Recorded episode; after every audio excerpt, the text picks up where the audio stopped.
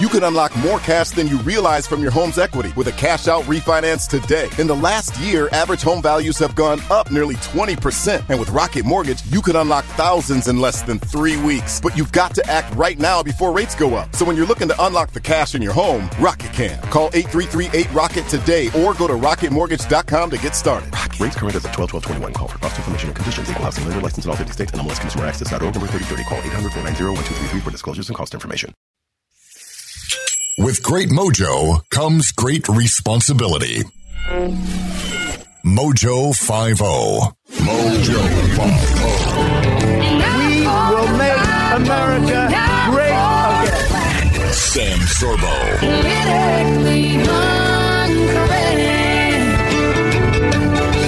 And welcome to the Sam Sorbo Show. Thank you so much for joining me. We're going to talk about church activists, also Karen therapy. Have you seen that?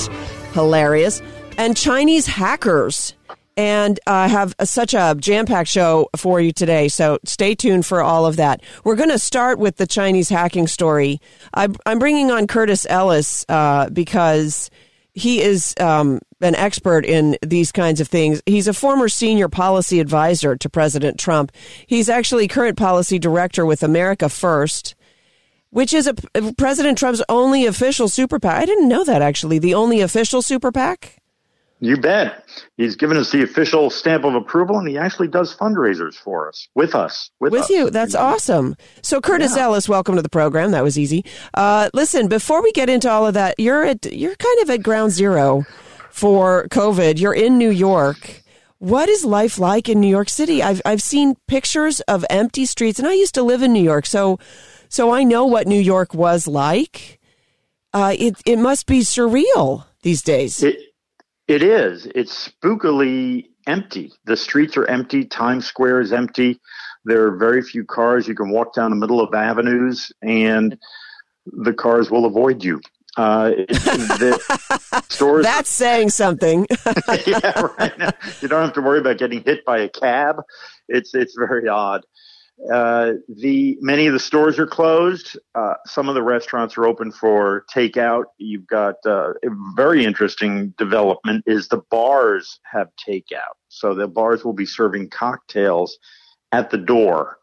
Um, and uh, that like used to be illegal, wasn't it? Like you, you're not allowed to walk totally. around with. Yeah, okay, just checking. totally, it's like, it's like New Orleans now. It's like Bourbon Street. You can have a to-go cup for your cocktail. But uh, yeah, so so it's very odd. People are a lot of people walk around with masks. Most people, I'd say, most people are wearing masks when they're outside, even though you're not required to. Not required to. The police are handing out masks uh, in the parks and on the corner, and uh, it's it, it's it's bizarre. It's it's definitely weird. Yeah. Okay. There's, so, yeah. Well, I just, I'm, I'm, it, it boggles my mind, and it's the problem. Of course, is New New York is sort of set apart. I don't know why. Um, aside from the fact that everybody's really packed closely together in New York, probably, uh, certainly more so than any other American city, but, but why they have so much that you know over half the deaths uh, from COVID have happened in New York. So, so why are they why are they so dominant? in that um, very negative uh, statistic is kind of beyond me.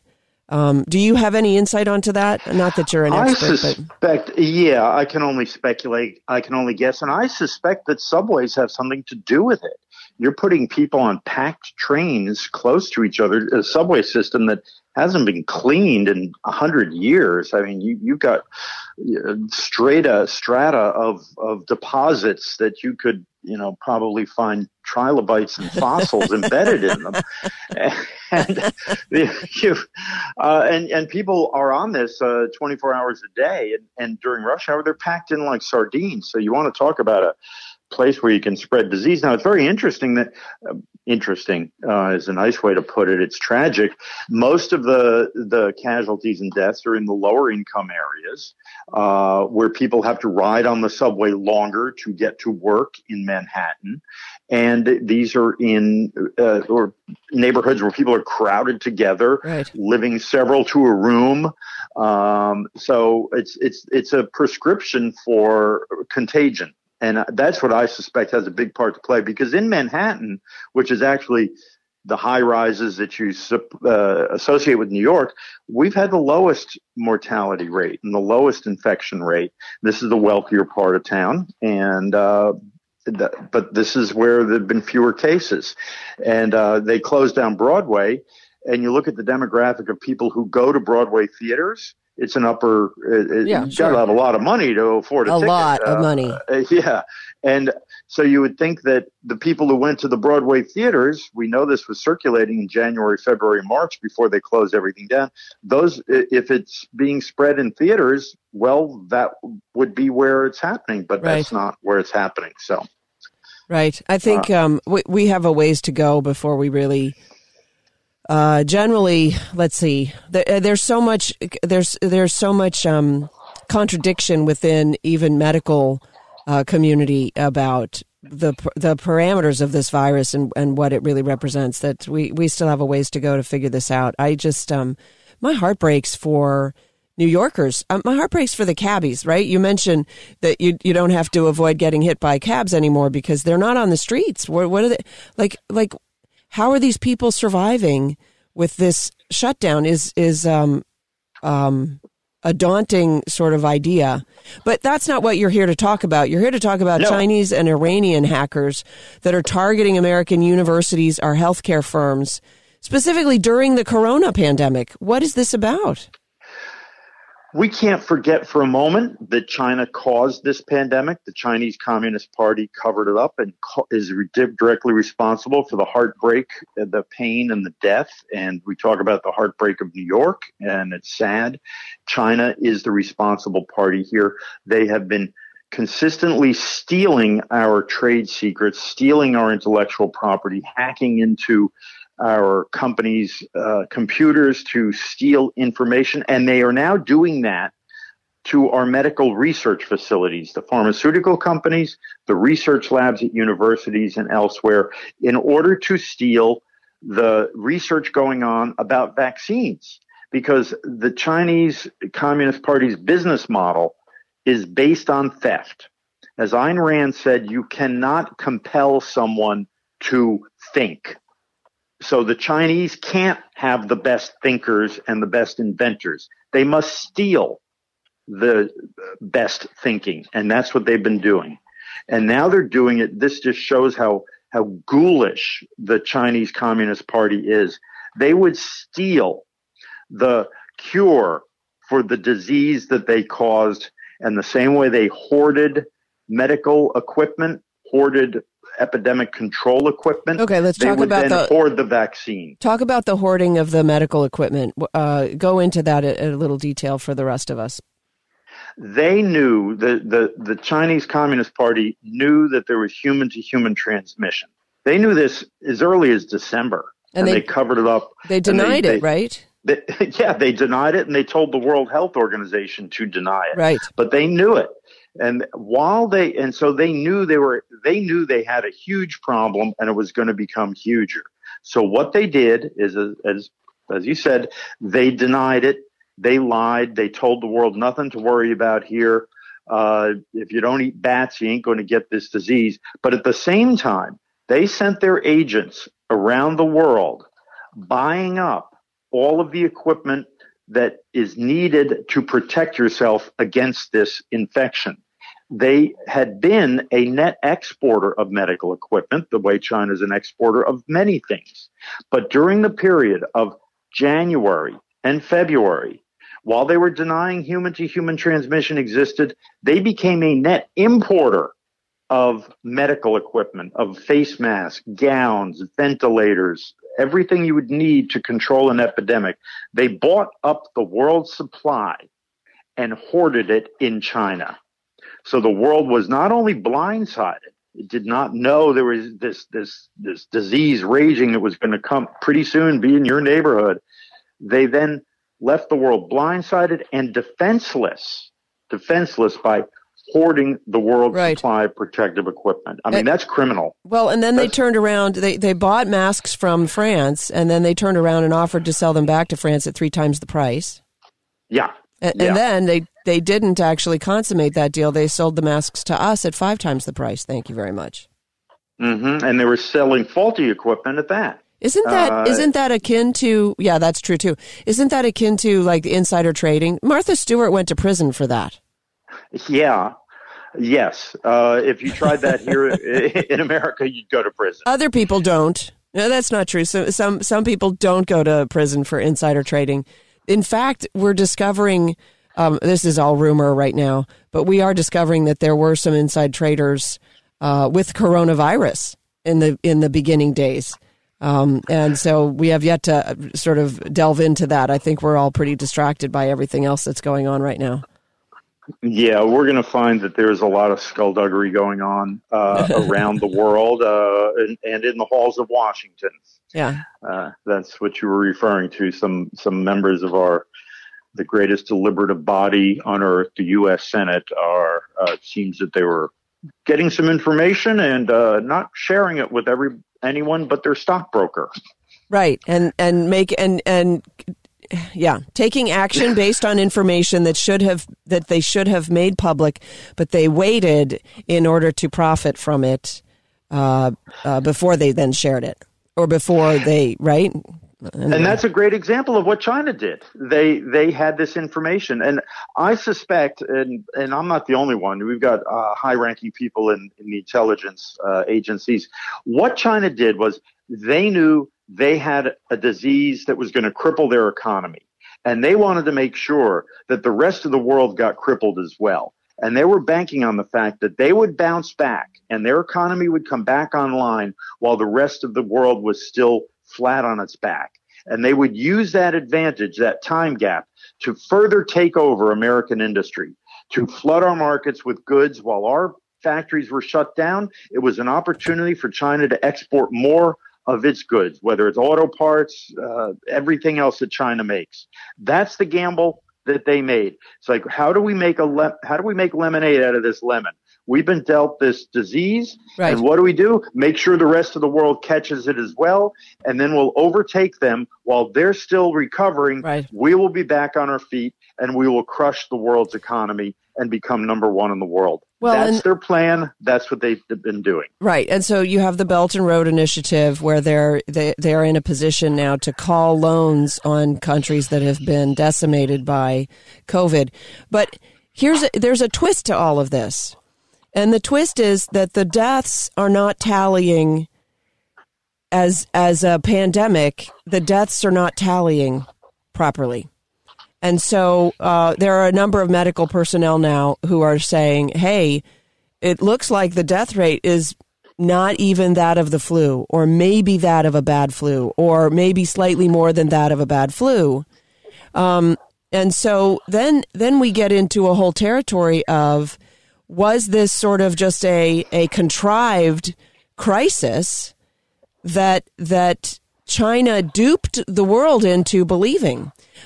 Sweden didn't shut down. Now they do have a higher death rate than we do, but they didn't shut down their economy and they're in recovery already. That's right. Yeah, you do have to wonder that if they if there was look, China does wage information warfare and propaganda warfare.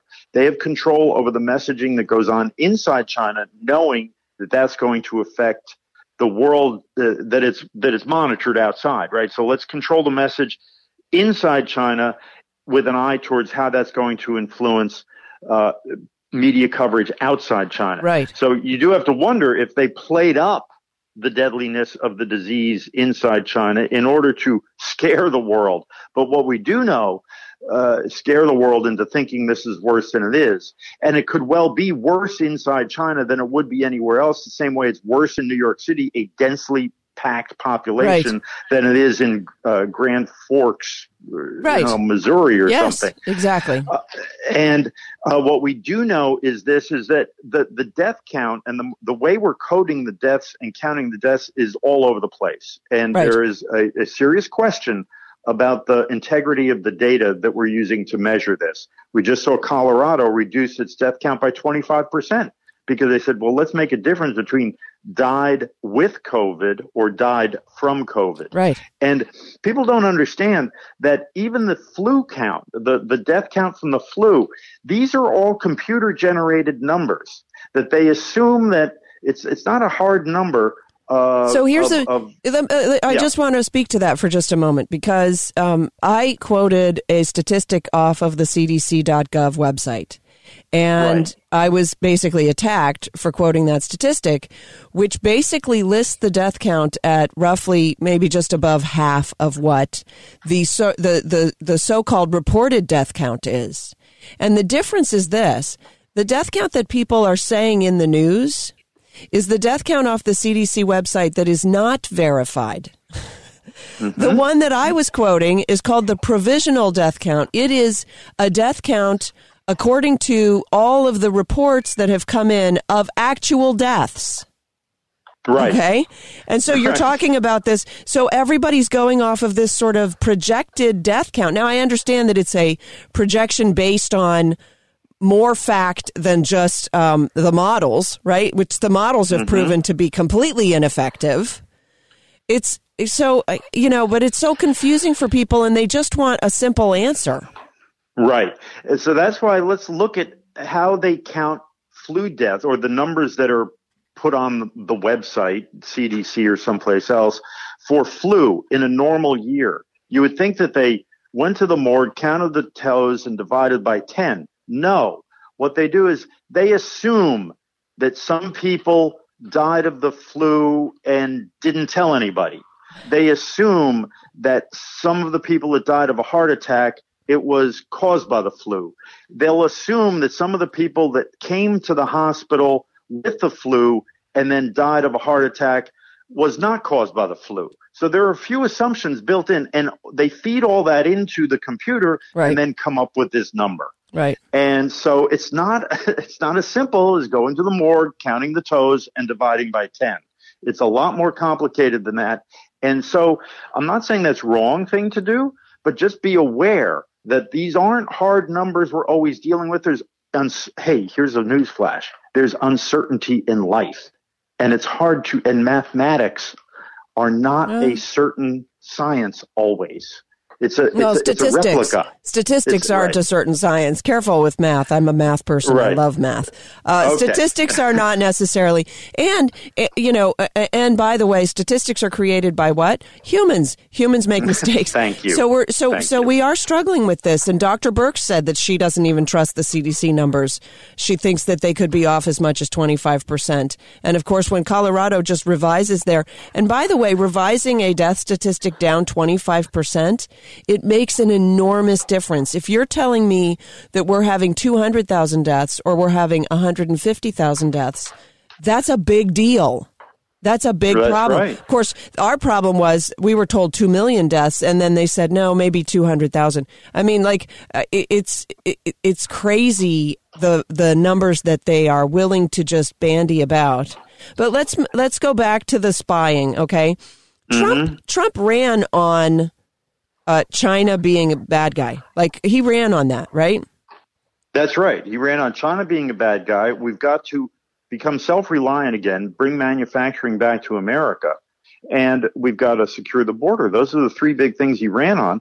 And that's all proven out by the pandemic. Right. We, it, China caused this. We are now reliant on China's good mercies to get the face masks and protective equipment we need. That's people were stunned to discover that. I mean, we don't have factories that can just start churning out surgical gowns and face masks and everything we need. And no, we can't do that. And drugs, that's right. We are now totally dependent on China for drugs. Uh, the basic ingredients that go into making the drugs are made in China, and actually many of them made in Wuhan. Uh, they talk about the testing now. We're going to test for COVID.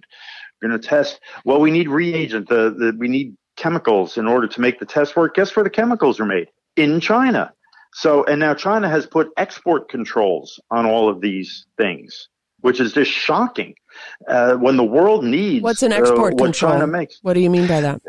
they have they've they, they've handed down edicts in China telling the local officials do not approve something uh, to don't sign off on the papers that you have to sign off on in order to put these products on boats to the United States or on airplanes to the United States. You've got to file your forms in triplicate uh, after getting 12 other forms from producers up and down the line and provincial and state officials as well and local officials and then you've got to send them to the customs officers and we've got to make and it's got to be uh, Okay. you know approved 12 different Controls. ways that's an export control Right. very involved and it's and it's de- deliberate Right. it is a deliberate way with, with they're not saying oh we're not allowing this to be exported but we're going to make sure it takes a really long time and it's really difficult Is it retaliation? Totally. Absolutely. Absolute total retaliation. It's a way to then China can say through their diplomatic agencies, they're saying, we're going to be giving you a special break. Aren't we the heroes here? We're going to be giving aid to this country. We're sending a plane load of goods because Oh, the private sector can't it's buy like it. it's like the it's like in the movie The Marathon Man, which I barely remember. But the um, the bad guy drills du- drills uh, Dustin Hoffman's tooth, and Oh, then offers him the pain relief Yeah, yeah. That- and says you have the choice. Oh my god! I get chills thinking about that. I mean, I'm getting chills right now. But that's that's that's basically what. And by the way, communist tactic. It's a communist tactic. So Totally. So yesterday, I I um I've been working on a piece that uh that I'm publishing any any moment. Um, but it's about this idea that we have we we are now witnessing communist tactics here in the United States, even from even from some people in our own government. We're seeing uh, subterfuge. We're seeing spying. The whole General Michael Flynn thing uh, was was communist tactics that don't belong in America, and yet spying on your your political enemies, targeting your political enemies, the Tea Party targeting by the IRS, communist tactic, using the, the strong arm of the government to force people to behave a certain way or to out them if they don't, to threaten them, to um, to uh, intimidate them. That is a that's a t- communist tactic. Totally. Secret police, using the secret police to investigate your political opponents, that is the communist tactic. That's a Soviet Communist Party tactic, Chinese Communist Party, uh, go up and down the line. And uh, they they used, then they threatened him and his family, his children, with prosecution. Uh, if they had, they basically beat him with a rubber hose to get him to confess and Right. plead guilty to Right. something.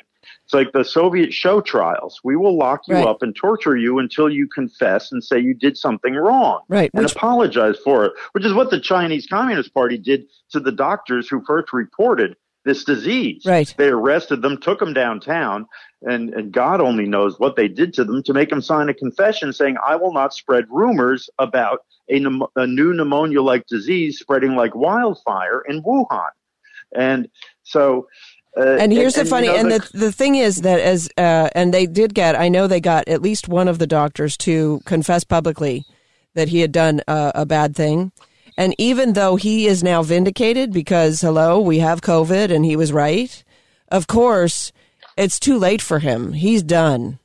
They and they did whatever mind meld thing that they do to them. I don't know if you saw it. There was a video on Twitter a couple months ago of a guy sitting in a chair, like like locked in to the chair. And just saying, yes, no, I was drunk. I don't know what I was thinking. I didn't, I didn't mean it.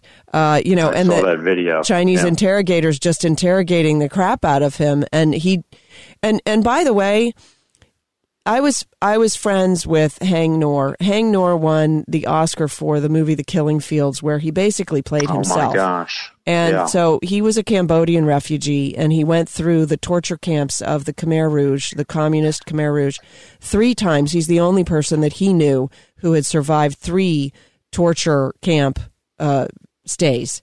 And uh, to to read his book is to really enlighten yourself on the tactics of and the evil, the absolute evil of communism. And I've been saying for a long time, I don't understand why we are in business with these people. Totally. I, we should not be in business with them at all. That is my position. Uh, the, we have built up the Chinese Frankenstein monster. They did not raise a million, a hundred million people out of poverty in China. We did.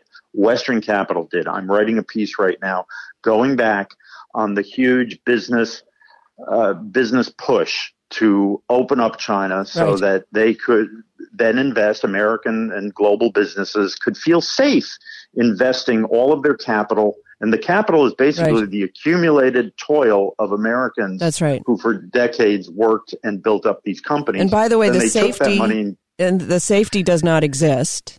Uh, that was a ruse. And the um, environmental does not exist. Right. And the Chinese government is the one that's that's taking all of the American dollars. It's not really going to the population. Um, as witnessed by, you know, the story I think you're I think you tell the story of the the iPhone factories or the Apple factories where you know the the workers literally committing suicide because they just can't take it anymore. And so they put up safety nets to prevent the suicides not to not to ameliorate the work conditions for the workers. Listen, I have to go, but um, it's great to speak with you. Where where do you want people to go if they want more information?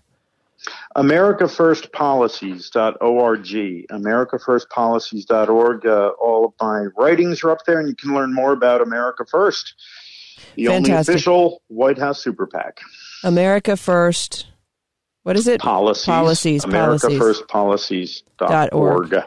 Awesome. Thank you, Curtis Ellis, for for coming on. It's great to have you. Appreciate it. Thank you, Sam. All righty. So, um, Mm-hmm. for some reason, my phone isn't working.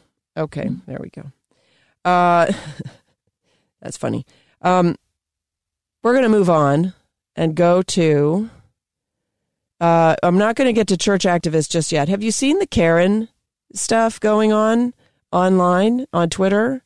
So now the new thing is these people who um, they they they're so triggered at seeing people who aren't wearing masks. And I get I don't know who came up with this idea, but they decided to call these people who are so triggered Karen. And in fact, there's like a definition now that's available. Karen, somebody, some insipid and typically female person who uh, hates the people who aren't wearing masks and blames them for all of the misery and suffering in the world, basically. And um, Paul Joseph Watson just did a video about it. Uh, it's a pretty long video, actually, but and he just makes fun of them. Um, I've now seen there's there's a new thing where uh, if you you want to have I think it's 21 days. It's a challenge. You go for 21 days without complaining, and the way that you track it is you put a bracelet on, and as long as uh, as long as you let's see, you put the bracelet the bracelet on either wrist. You pick a wrist. You keep it on for 21 days, but when you when you complain, you have to move the bracelet to the other wrist and start over. My problem is I'm just going to forget to track the number of days. So I don't know. And uh, somebody sent this to me, and somebody else answered back in a group text, and somebody else answered back, "Okay, Karen, is that your Karen therapy?" All right, now we're going to talk about some therapy for churches. Uh, because I have Pastor Brian coming on with me. So, welcome to the program. Hey, it's an honor to be here with you today. Well, it's lovely to speak with you. And um, that was like the worst introduction ever because for some reason it didn't ever make it into my notes. So uh, for that, I apologize. Um, but you've been you've been very vocal, Pastor Brian, about churches need to get back to the business of churching, and churchgoers need to get back to the business of church going. And I've seen you on Fox and Friends, and I've seen your your posts and stuff. And I'll be honest with you, my church. So I moved to Tampa, but I used to live in Florida, and, and I'm living in Florida. I used to live in California, and my church in California is doing the same thing. They've set a target date of Pentecost, which is May 31st. Do you have a target date? Uh, yes, ma'am. We we actually organized a group called peaceablygather.com, and I started calling pastors, clergymen, uh, priests, you name it, from all over the nation to bring their congregations back to the church this last Sunday. Uh, we launched that the Monday before, and I knew it was unrealistic to get several of these guys to come back on, but I felt like somebody had to spearhead a movement. I'm well aware of your friends in California. As a matter of fact, I gave them a shout out on Fox and Friends yesterday. Let them know that I'm praying for them and we're going to fast for them some this week uh, because I love the stand they're taking. because this is a moment where our religious liberties are up for grabs. We have a First Amendment that secures the freedom of worship in America. And whenever the Walmarts are open, man, the Costco's are open, people are picking up and setting down vegetables all over grocery stores. Well, how in the world did one hour on Sunday morning become the most dangerous hour in America? Well, See, I believe it's religious targeting, yeah. and uh, we better we better speak up while we have a chance to, and the chance is now.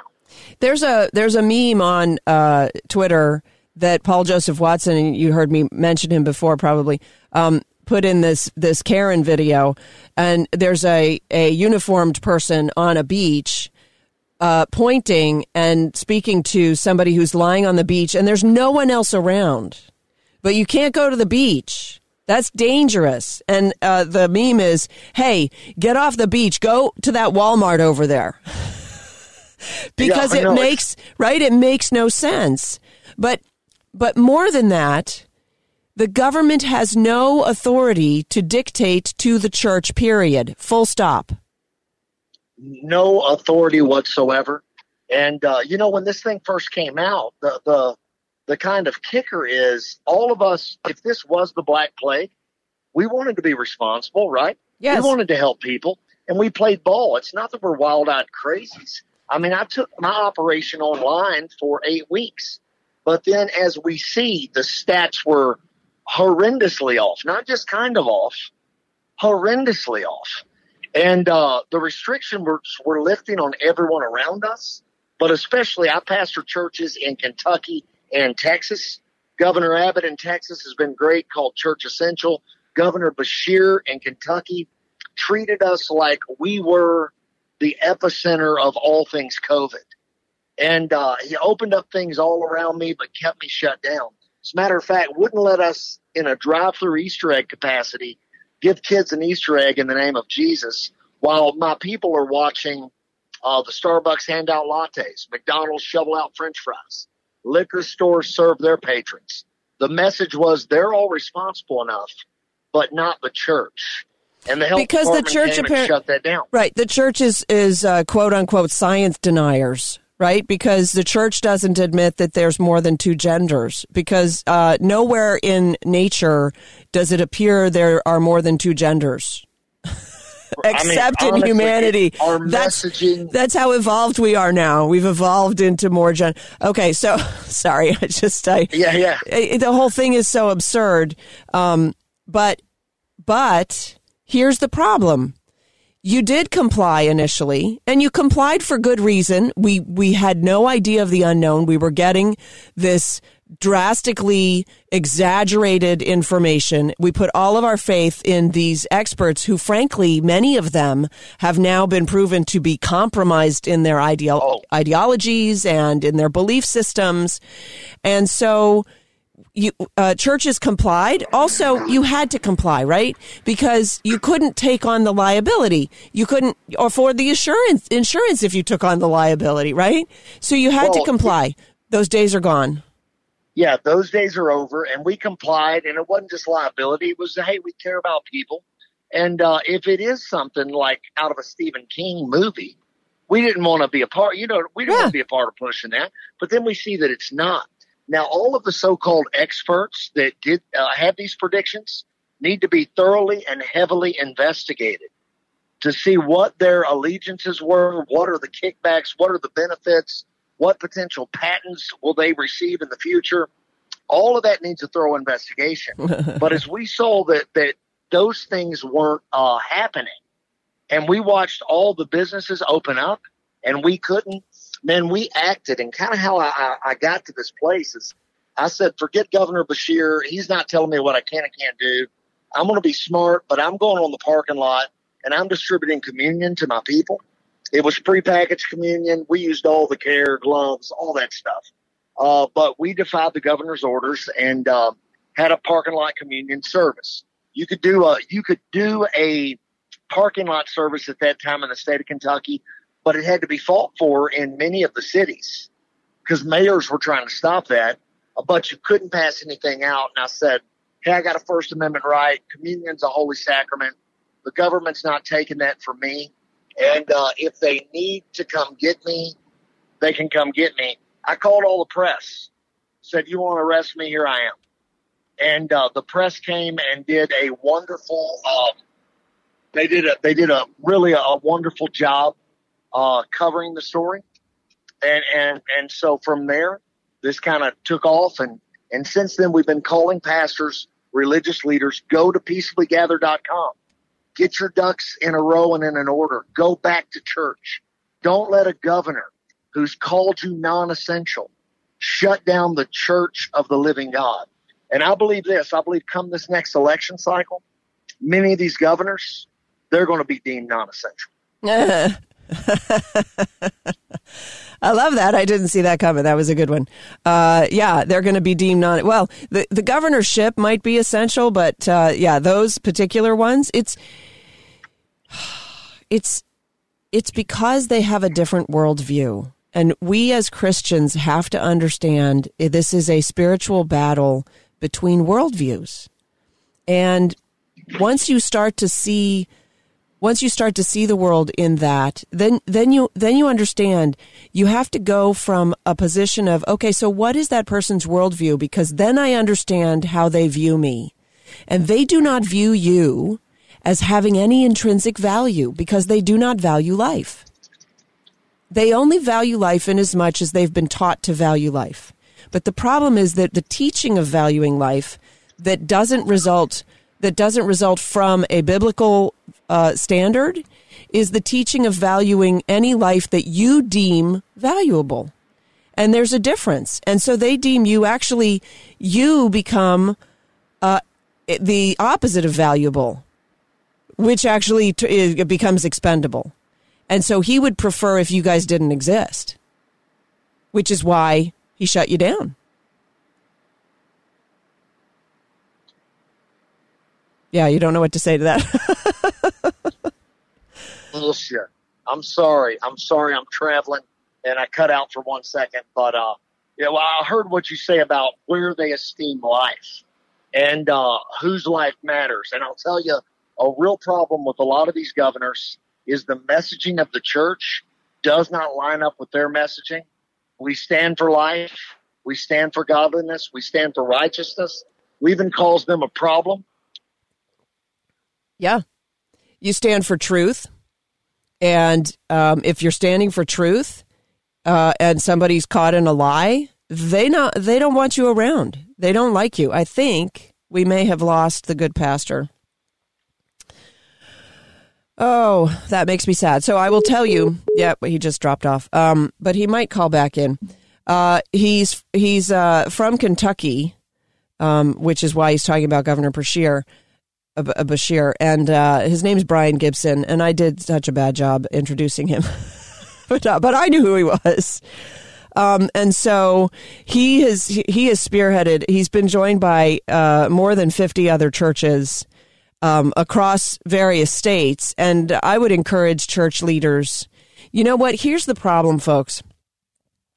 The church has kind of laid down.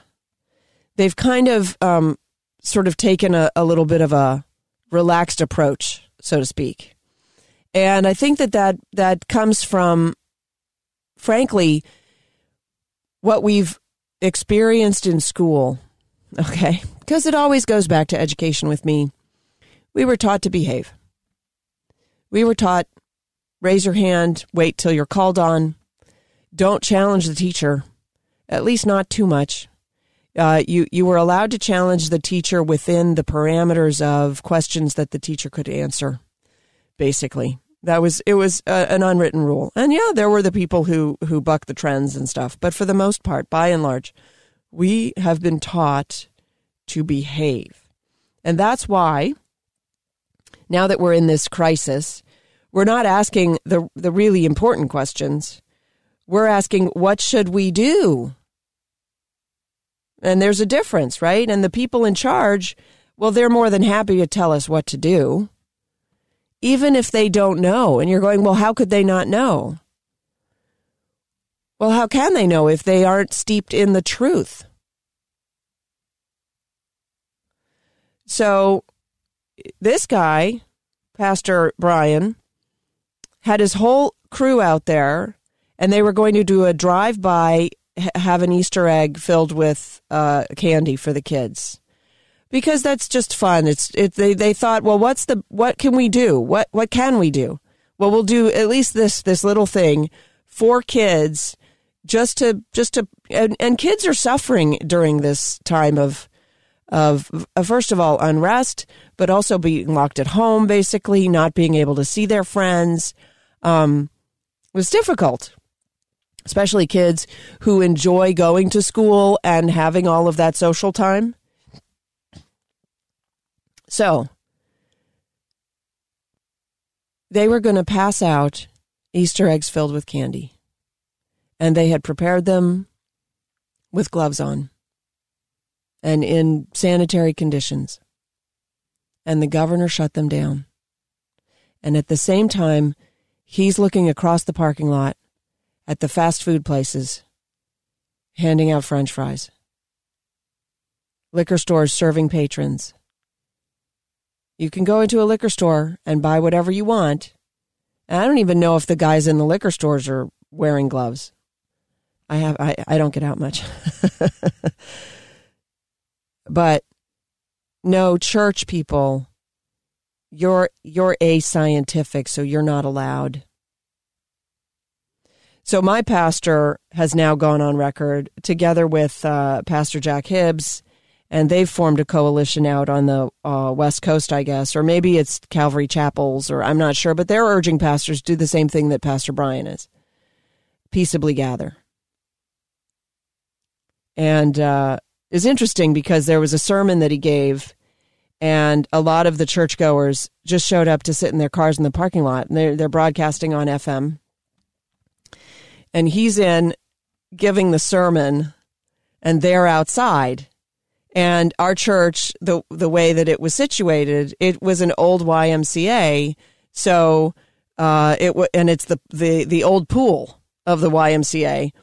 And so it's full of windows and light, and you can see out onto the parking lot, and you can, you know, it's just a maybe it's double pane glass, but you can still hear enough.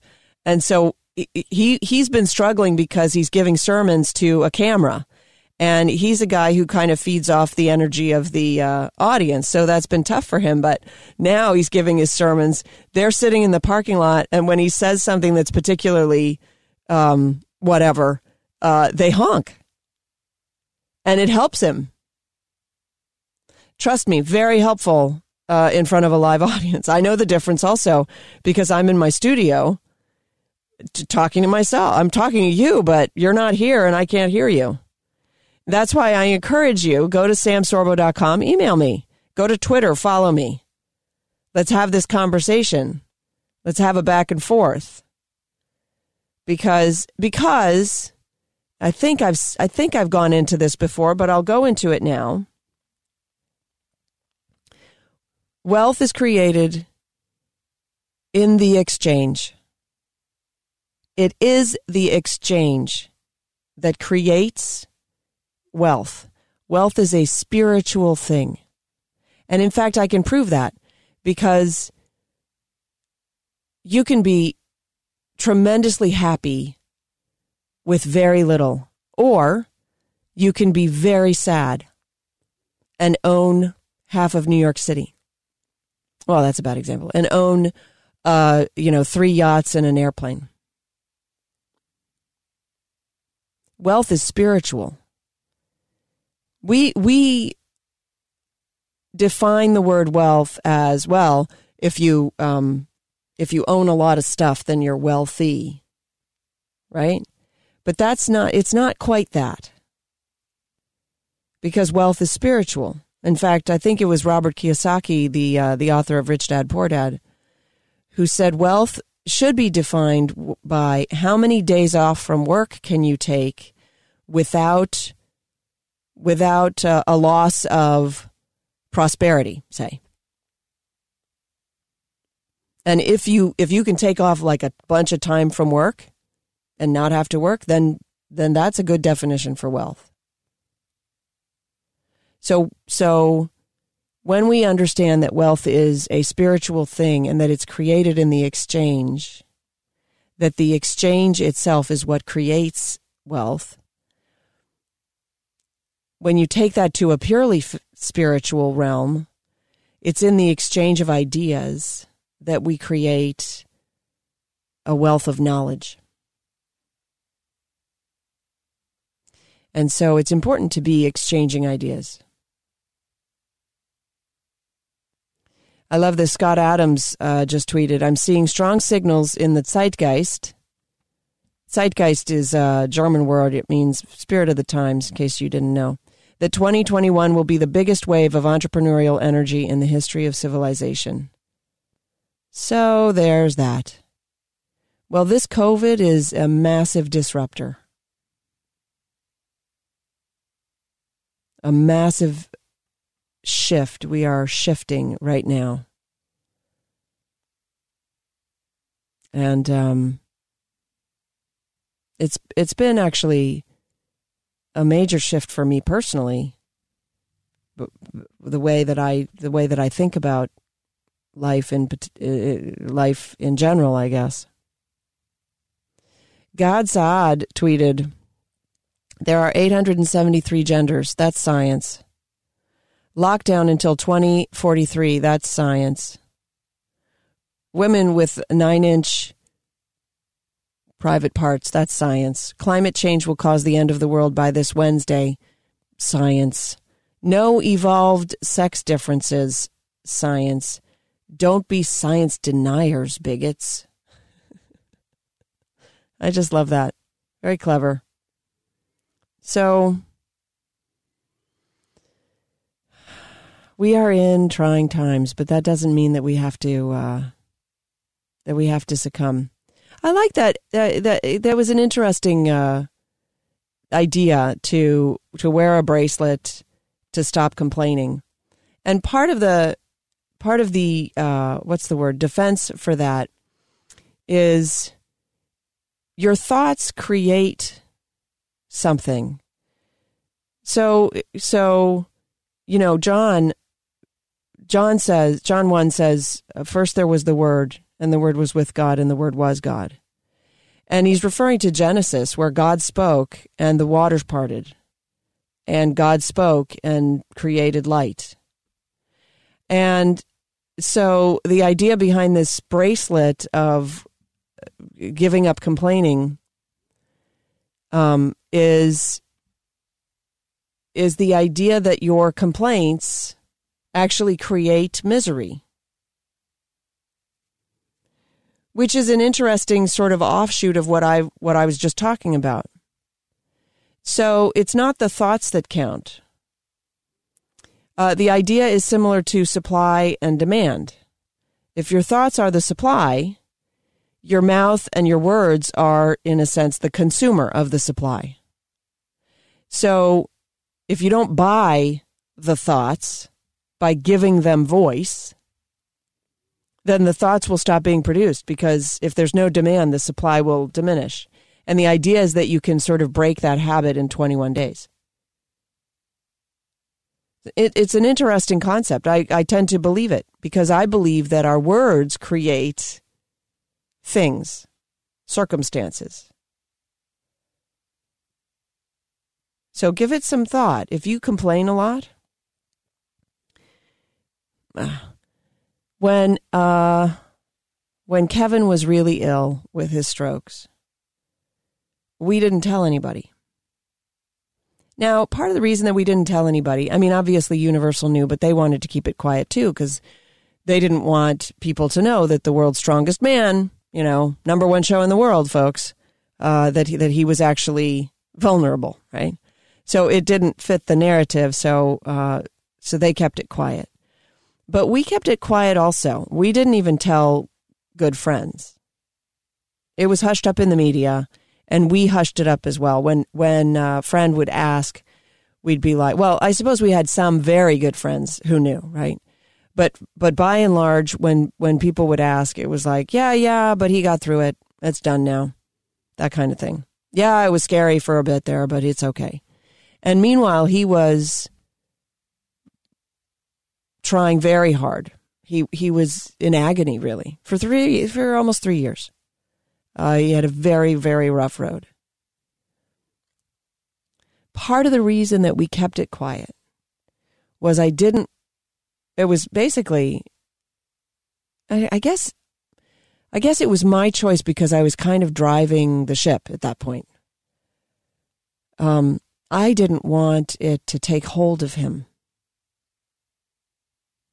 And in fact, it's funny because um, I think it's Nietzsche says, You don't have ideas, ideas have you, which is an interesting way to think about it. I think we're going through that right now with COVID. You don't have the idea that wearing a mask is good. That idea has you. Or the or the reverse. So if the idea has you and you give it, you speak it, then you give it power. And I guess that that means don't give negative thoughts any more power than they already have. So the idea isn't, uh, you know, if your soup's cold and it's supposed to be hot, you don't complain to the waitress. That's not what this is about.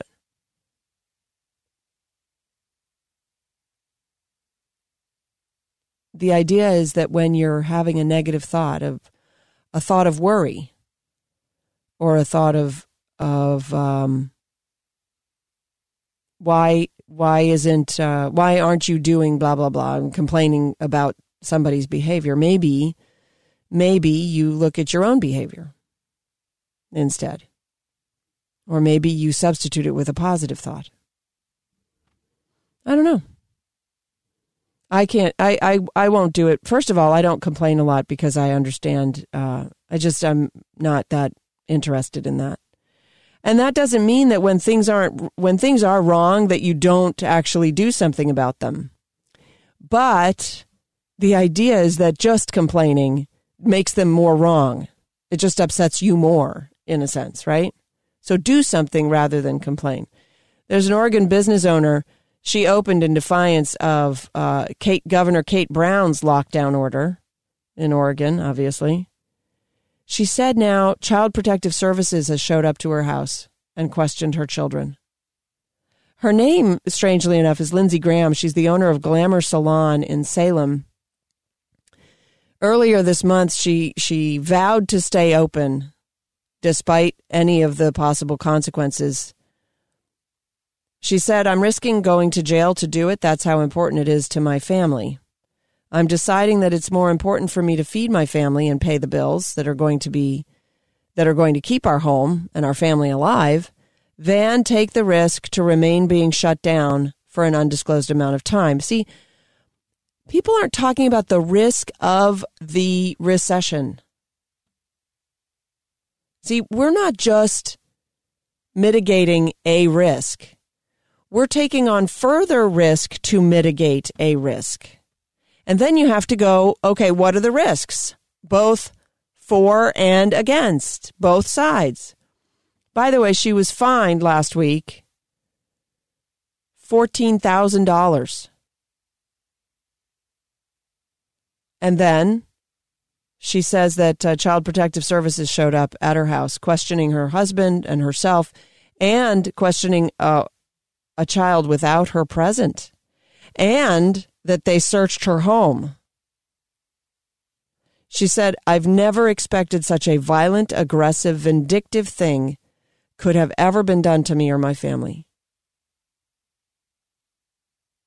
But this is what you get when you have people who are ideologues serving in government.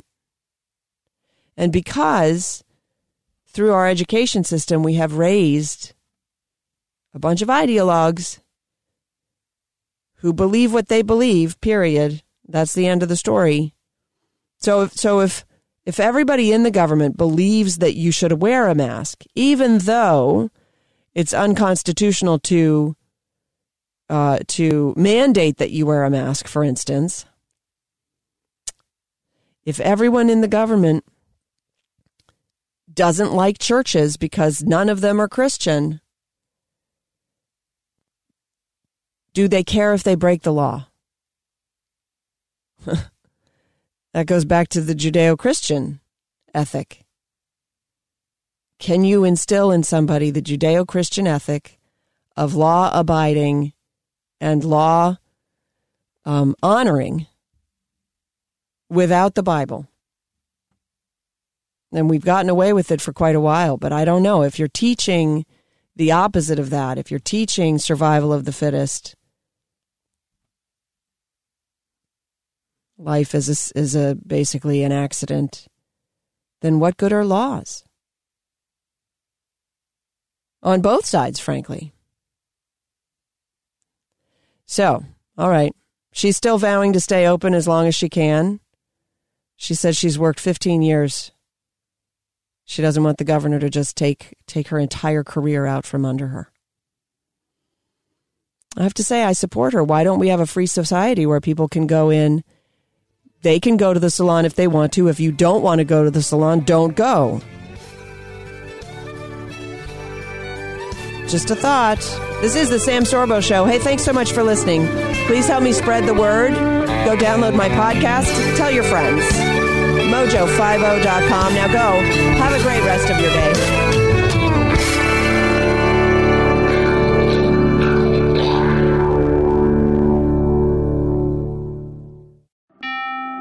You can unlock more cash than you realize from your home's equity with a cash out refinance today. In the last year, average home values have gone up nearly 20%. And with Rocket Mortgage, you could unlock thousands in less than three weeks. But you've got to act right now before rates go up. So when you're looking to unlock the cash in your home, Rocket can. Call 8338-ROCKET today or go to rocketmortgage.com to get started. Rocket. Rates current as of 12 12 21. Call for cost information and conditions. Equal housing lender license in all 50 states and MLS Consumer Access.org number 3030. Call 800 490 1233 for disclosures and cost information.